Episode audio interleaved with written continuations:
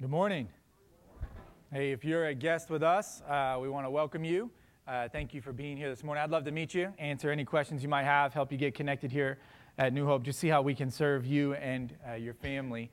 And so thanks for being here this morning. Hey, Jess uh, forgot to mention, uh, I think one of the coolest parts of VBS is at the very end of VBS, after the second um, performance of all the little kids, we had uh, one of the kids that was at VBS uh, baptized into Christ. He gave his life to Jesus as a result of VBS. I just think that's the coolest thing uh, in the world. So, Colton Kincaid is uh,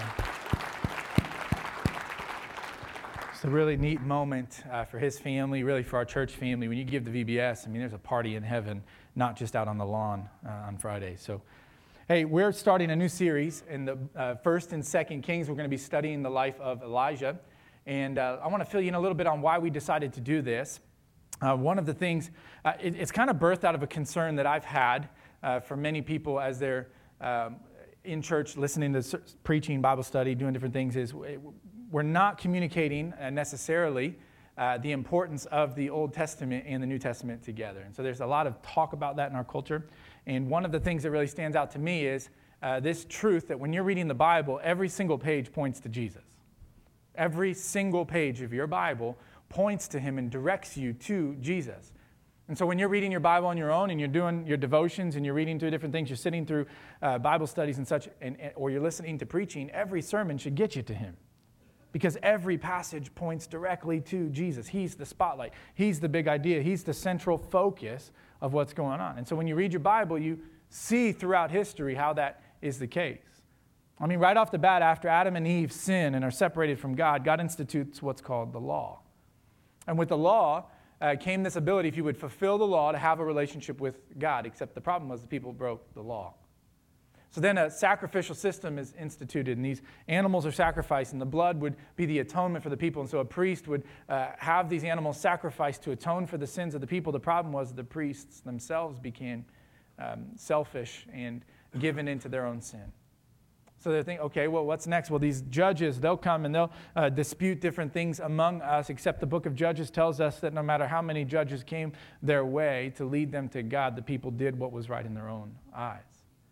And so the people of God thought, well, we'll get a king. That's what we need. We need a king. And so we're going to pick the tallest, strongest, the most handsome guy possible. He's going to be our king. The problem was that king himself was corrupted by his sin and failed because of his selfishness. And so the story then shifts to the prophets. Well, maybe these prophets will come and the prophets will come and call all of God's people back. And that sounded like a really good idea, except the people killed the prophets. And so you begin to see as you're reading your Old Testament, you're reading through the Bible, this echo from the heart of God that is saying, we need a better lawkeeper. We need a better judge. We need a better king. We need a better prophet. We need a better priest. And everything points to the hill on Calvary the cross that stood on the hill, and Jesus being the better lawkeeper, the better judge, the better king, the better priest, the better prophet, because he fulfilled what everyone before him was incapable of fulfilling. And so, the, the purpose being, we want you to see that every single page of your Bible really is pointing you to seeing Jesus with more clarity, which means the point can't be you. But the hero of your story can't be you. And when preaching tries to tell you that you have it within yourself and you have the willpower, you have the strategic ability to think your way to different things, and God wants you to have your best life now, it is so far off course because you do not have the ability to do that. And the whole point of Scripture, the whole point of it all, points you to that truth. That our dependency must be on God. And so we're going to see that in the life of Elijah as we walk through this, this character in the Bible. We're going to see that, yes, Elijah did a lot of really cool stuff, and we're going to study those things that he did all summer long, except all of them are a picture of what was to come. All of it points to Jesus. He is the big idea, He is the point of it all. And so this morning, I want to pray for us before we jump in, and we'll begin to learn where Elijah's story starts out and why certain things happen. You're, you're going to notice the theme is carrying on the call because Elijah had uh, someone under him named Elisha and he would pass on the ministry to him. But, but really, what's being illustrated there is not just the idea of passing on the baton, like, hey, you're up next, take it and run, which is a part of our vision as a church. Uh, the real picture here is, You have to start in the right place. And Elijah's story starts in this kind of weird place that teaches us a really valuable lesson. Let's pray uh, for God to make it clear, and we'll jump in. Father, thank you for this morning. My prayer is simple as we open your word. Would you speak clearly to us? Would you have us to remember what you want us to remember through the working of your spirit? Have your word change us. And we pray for this in Jesus' name. And all God's people said. The story is told of a, a guy who's a woodcutter by trade and was looking for work. And he found a job that was being offered. The pay was good, the conditions were good. And so he decided he was going to go ahead and take the job. And he met with his now boss. And the boss gave him all of his equipment, safety equipment, his axe, and pointed him to the part of the forest that he needed to go in and work in. First day of work, he shows up and he says, I'm going to do the best job that I can. So he got there before everybody else. He got to his section of the forest and began to work all day long. At the end of the day, he'd cut down 18 trees. And this impressed the foreman to the point that he went up to this guy and said, Man, that's good work. Keep it up. Keep working like that. And so the next day he thought, man, I got to keep this guy pleased with me. And so he woke up earlier than everybody else and he got out into the woods and he worked as hard as he could. Only this time he realized after the end of the day he'd only cut down 15 trees. He's like, man, I must be a lot more tired than I thought I was. And so the third day, he says, I'm going to go to bed before the sun even goes down. I'm going to make sure I eat right. I'm going to get up. I'm going to feel good. I'm going to get in there. I'm going to impress this guy. And so he does that. He wakes up super early that next day. He gets out into the woods. He begins to work hard. And he realizes at the end of the day, he can only cut down half of the trees he did before, cutting down only seven. And the next day it was five, and then three. And then on that last day, he's working as hard as he can all day long to cut down his second tree and he's thinking, I'm going to get fired. And so he goes to his boss and he says, Look, I just need you to know I'm working as hard as I possibly can. I'm putting all the effort in and I'm just not getting the results that I had hoped for. And the foreman on the job looks at him and says, Hey, when was the last time you sharpened your axe? Sharpen my axe. man. I have no time to do that. I was working hard to cut down these trees to try to get the job done. I haven't sharpened my axe. And after a little while, the foreman looked at him and said, Hey, when the axe gets dull, you have to spend double the energy to obtain half the results. That's the story of Elijah. That's the beginning of Elijah's story. It's a call for us to make sure that the axe is sharp. That we're not depending on our own cleverness in this life, that we're not working harder and putting more effort into things, and we're not, and maybe you felt this kind of pressure to live like that, like a Christian. Like you're just supposed to do all these things. And so you get up early and you try to do all the right thing and you're just putting all of your effort and your energy into it, but you're not making the traction that you wanted to make. And the beginning of Elijah's story is really a pattern that we're going to see all throughout Scripture today that really calls us all to say, you can't do this in your own strength. You can't live a life that God's pleased with in your own strength and ability. And why is that? Where is it that we should start then? And Elijah's story is going to call us to that. Now, if you have a Bible, to encourage you to open it up. If you don't have a Bible, there should be one in the seat that's in front of you or nearby. Grab that. That's our gift to you. You keep that Bible with you, and it'll be the same translation that you'll see on the screens. We're going to be in 1 Kings chapter 17. So if you have a Bible, 1 Kings 17, while you're getting there, let me fill you in on a little bit of the background uh, that will help us pick up in chapter 17. Uh, first and Second Kings is two separate books in your Bible, but originally that's just one book. So it'd be the book of Kings. And so we may reference it in the coming weeks that way. It's just the book of Kings. And this book really tells the continued story of a promise that was made to uh, King David in 2 Samuel. And this promise that was made to him was hey, from your line, there's going to be ultimately a king that would reign on a throne forever. And what that promise is saying is from your line, David, will come the Messiah. Well, the book of Kings, 1st and 2nd Kings in your Bible, is just the story of king after king after king after king that followed that promise, showing us that none of them fulfilled the promise that was made to David. It's just king after king after king. As a matter of fact, er, a little bit before where we're going to pick up in the story, uh, the nation of Israel is divided into two separate kingdoms. It's a divided kingdom at this point. To the north, you had Israel, and to the south, you had Judah, and they were ruled by two different sets of uh, authorities. And uh, the, we're just one generation back from a king named Omri. And, and King Omri had this uh, season of prosperity ruling over Israel, the northern kingdom. I mean, so much prosperity that he was having good relationships with other nations. He was bringing in tons of funds. There was lots of physical prosperity going on in the land, and they were at a time of peace. They were at war with no one for a, an extended amount of time.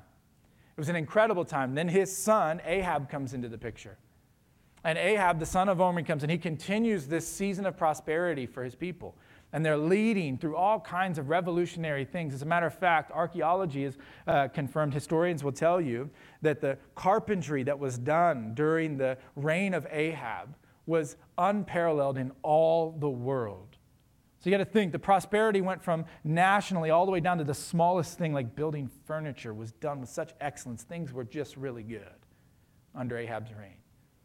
And so if you're a historian, you're looking at that and a historian might say, man, that's an incredible leadership there. I mean, this guy has led this entire nation to such prosperity. That is top notch leadership, except the Bible seems to go against that a little bit. It says, hey, there was something about both Omri and about Ahab that would say that they're not godly leaders. They might be good leaders in the eyes of the world and have done some incredible things, but they are not leaders that God was pleased with.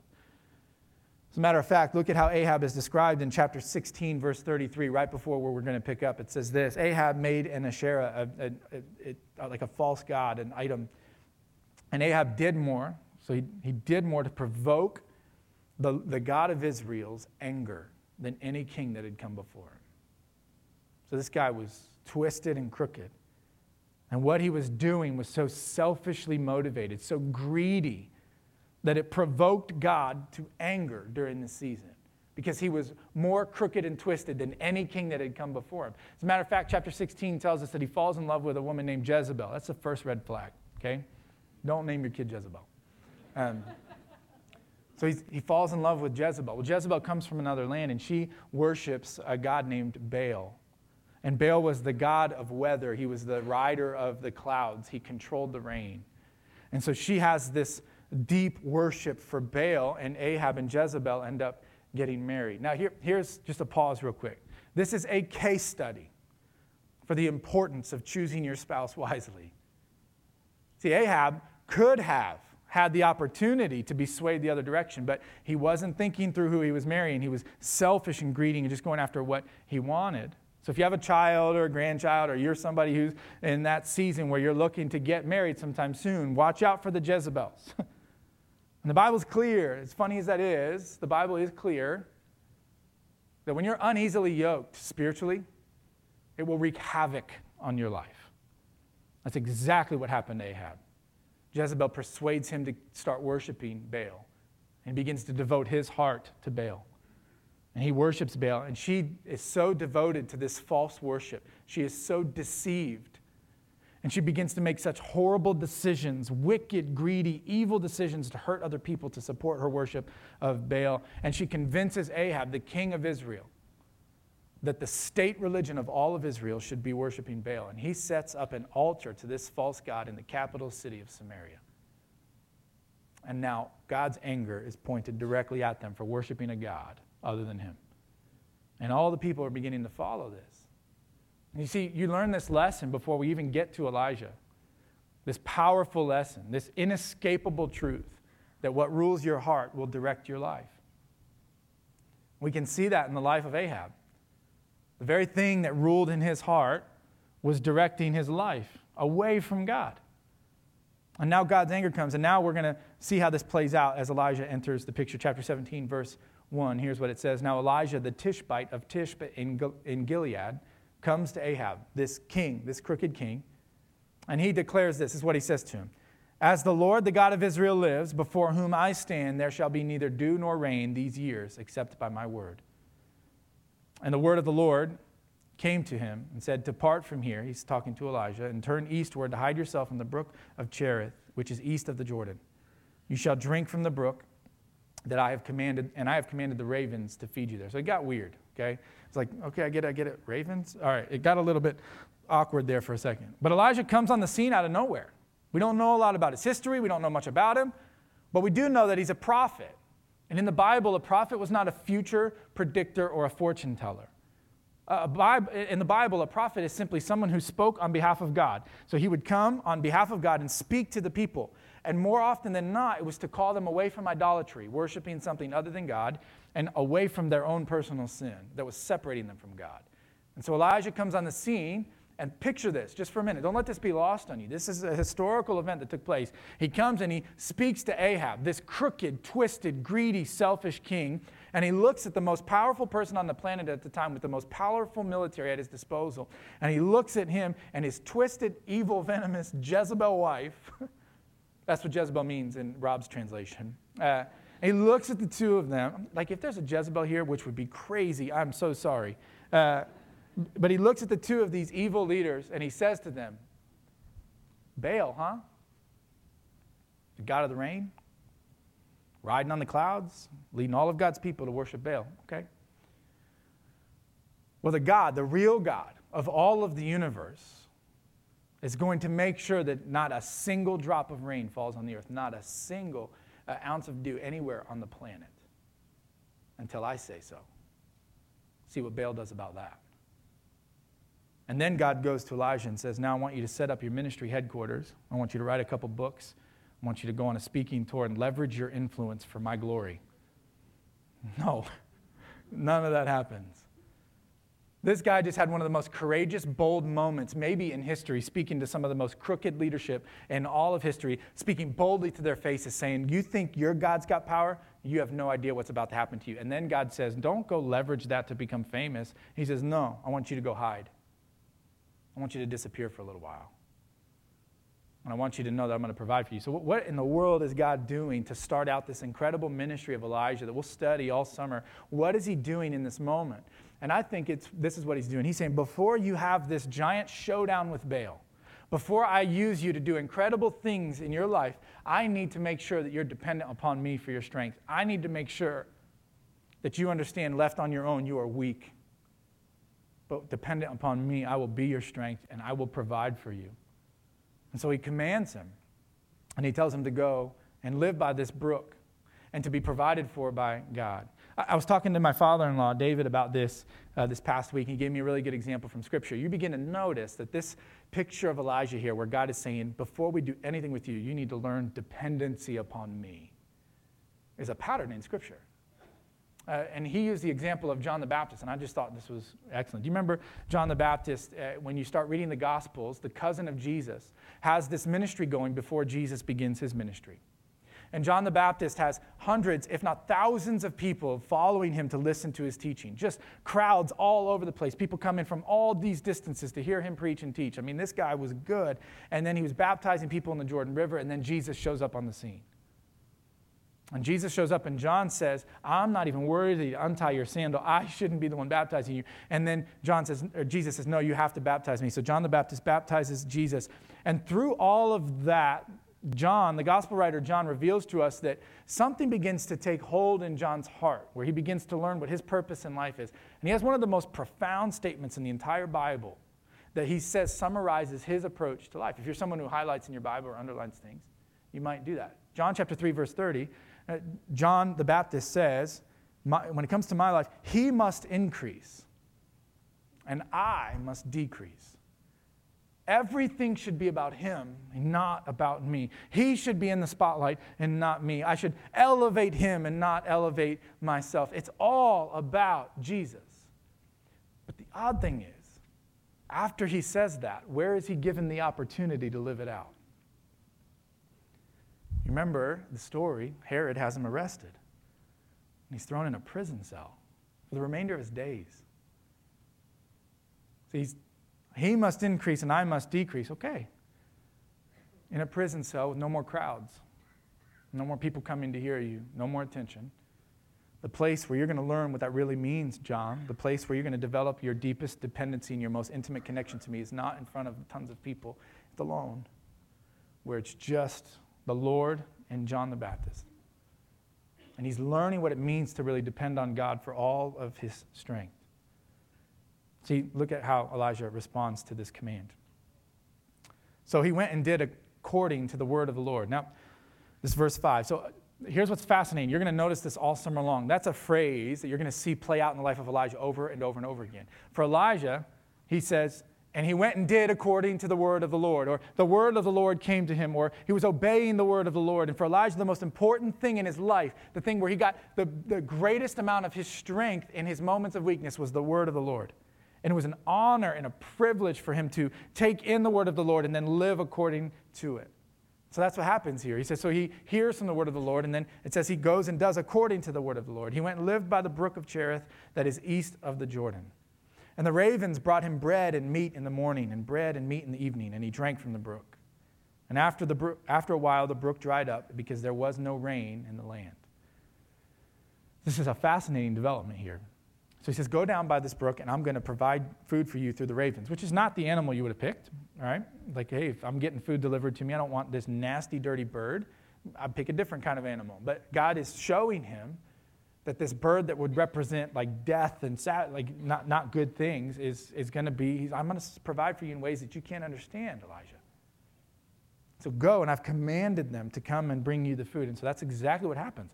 God fulfills that promise for him. And then the water begins to dry up because Elijah is out and away from the people. Now, what's fascinating is this Elijah's out and at this brook for three years. For three years. This isn't like God is teaching Elijah dependency. God is teaching Elijah that he must have an intimate connection to him in a microwave. It's not like, hey, hit the 30 second button, the popcorn will pop, and you'll be good to go. It's like, no, for three years, he spends time depending on God, waiting for what's next. God, you made this bold command that this is what was going to happen, and it takes three years for this to be fulfilled. Three years of depending on God every day, waking up, where's my food coming from? Three years of developing an intimate connection to the Lord before God decided to do anything with it. And it seemed like in all of the land, God was silent because no prophets were speaking for God during that three years. And God was silent, but not in the heart of Elijah. God was speaking clearly, preparing him for what was next, but wanting to make sure that before he did anything with him, that he was dependent upon him for his strength. You see, in those three years, Elijah learned one of the most important lessons any of us can learn in our life. It's whatever rules your heart directs your life. Whatever rules your heart is going to direct your life. For three years, Elijah went through a boot camp learning that, depending on God, depending on God, depending on God, waiting and waiting and waiting. And so the question that came to me as I'm studying this all week, and I could not shake this, was this what does it really mean? I mean, what does it really look like to depend upon God? What does it really mean to depend on Him? Not not to come and sit and just listen to somebody once a week, not to just open your Bible every once in a while, not to listen to a podcast or read a devotional book. None of that's bad. But what does it really mean to say, God, I am dependent upon you. Without you, I'm weak. I need your strength. I'm not capable of this. So I'm not going to rely on my own intellect and what I think I know and how I'm smarter than other people. I'm not going to rely on my own strategic ability to lead. I'm not going to rely on my own giftedness. God, I need you. What does it look like to really depend upon Him? And it kind of hit me. See, in this story and so many others in Scripture, it seems to me that God is in the business of using waiting to teach dependency. God seems to be in the business of using waiting to teach dependency. Look at a few examples from Scripture. You remember the story of Abraham? A promise is made to Abraham in the book of Genesis, and that promise is this Abraham, from your line, I'm going to bless all the world. You're going to have children upon children upon children. The promise is, that, uh, the problem is that promise comes when he's so old and his wife is biologically beyond any capacity to have children. And God says, Hey, wait for me, because at the right time, I'm going to give you the children that you need. And Abraham, instead of focusing on the impossibility of the promise, he focused instead on the one who made the promise. Look at how Romans chapter 4, the words of the Apostle Paul talk about how Abraham sorted through this. Verse 19, chapter 4, it says this Without weakening in his faith, he faced the fact that his body was as good as dead. That's pretty descriptive. Like you're so old, your body's, there's not a lot coming from your body. Like you're just kind of like good as dead. And since he was about 100 years old, and that his wife Sarah's womb was also dead. It's not like fading, it's not like not doing well, not like this would be really hard. Dead. Dead. Yet, he did not waver through unbelief regarding the promise of God. I mean, he made a lot of mistakes along the way. He wasn't perfect. But along the way, he just focused on God. He was strengthened in his faith and he gave glory to God, being fully persuaded that God did have the power to do what he promised to do. That God would come through. Here's what I think Abraham learned. He learned this that the longer that we have to wait for what we're looking for, the more time we have to consider how we're powerless to do it ourselves. See, the longer I have to wait for what it is I'm desperate for God for, God, please, please, please, the more time I have to figure out I can't do this. I'm not in control, and I'm fully dependent upon Him. What about Joseph? Later on in the book of Genesis, this young man is given a dream, this crazy dream, where he's told that everyone would bow before him, including his brothers. And then, like a genius, he told his brothers the dream.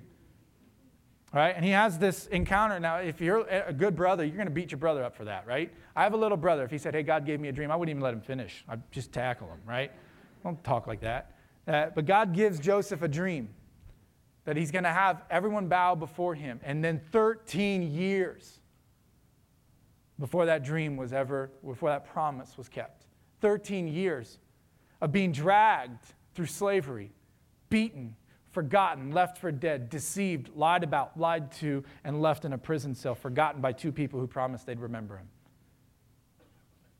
And it's through those 13 years that Joseph learned a very valuable lesson of dependency.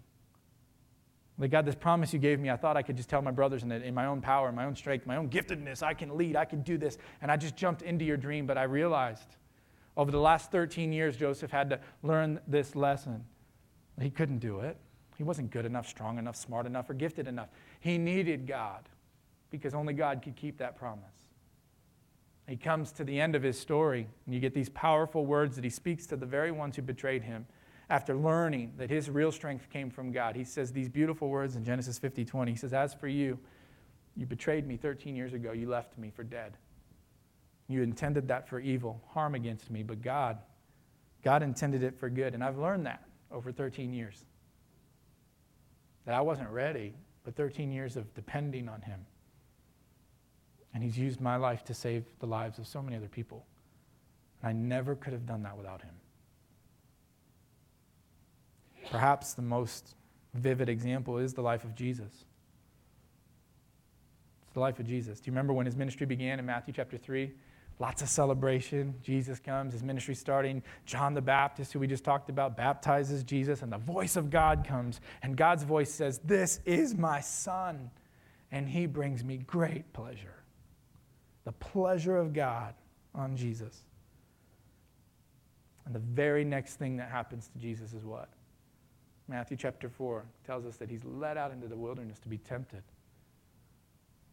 See, it doesn't continue with a loud bang. It's no, before Jesus does the healing, does the teaching, does the resurrecting, he's modeling for us the importance of depending on God for everything that you have.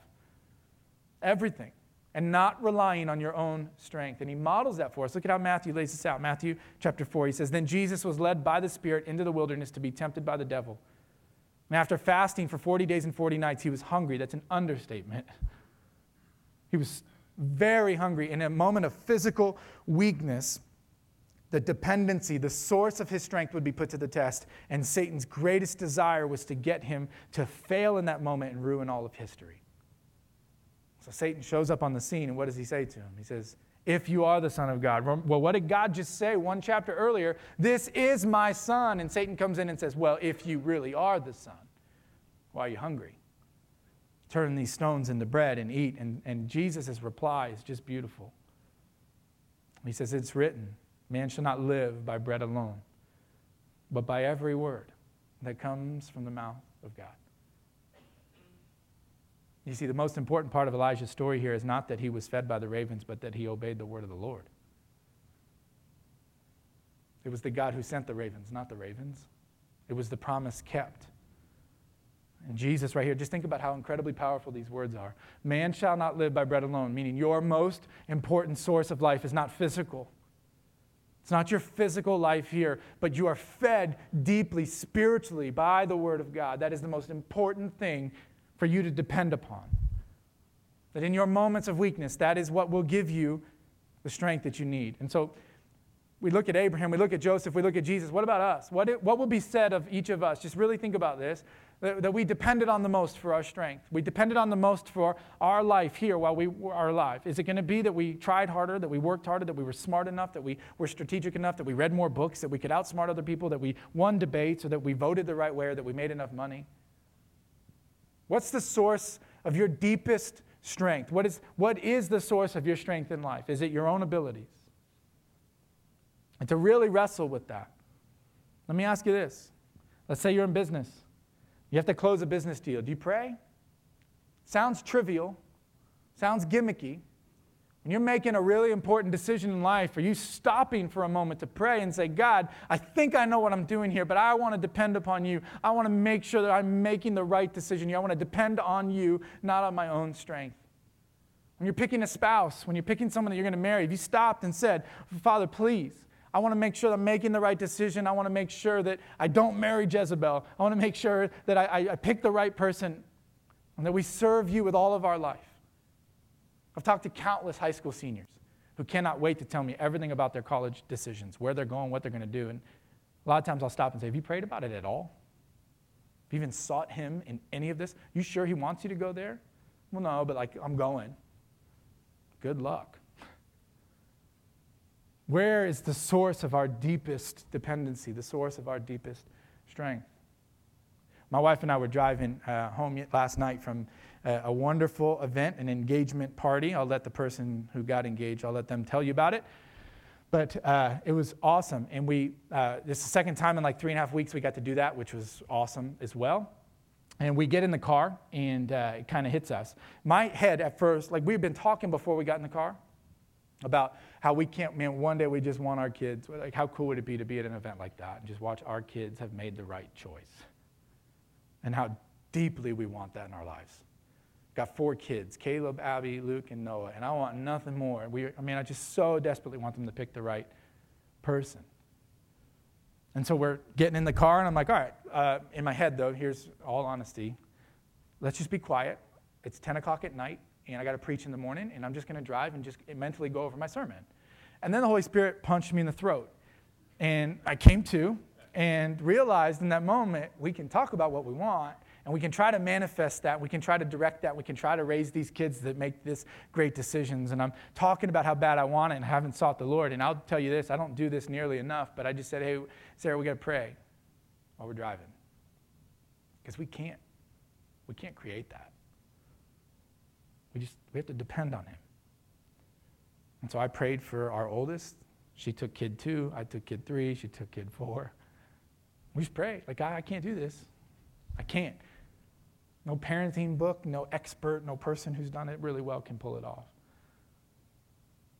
What about every other area of our lives, guys? Like, really, are we dependent upon a guy on a stage while we sit in a seat and stare? Or podcast or a devotional book? Or, or is it you and God alone with nobody else around, sitting by the brook, allowing Him to sustain you when you can't do it yourself? Uh, uh, Paul Tripp's an author, and he describes what he would say is one of his biggest concerns for the church today. And I think I agree with him. I think if you do as well. Let's see what you think about it. He says, I'm convinced that the biggest crisis for Christians is not that we're easily dissatisfied, but that we are all too easily satisfied.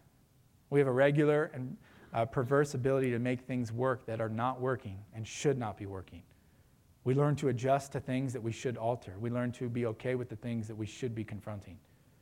We learn how to avoid things that we should be facing. We would rather be comfortable than to hold people accountable. We swindle ourselves into thinking that things are better than they really are, and in doing so, we compromise the calling and standards of the God that we love and serve. As all too often, we're not dependent upon Him, but in our own ability to manifest results, and so we're going to do whatever it takes to do that.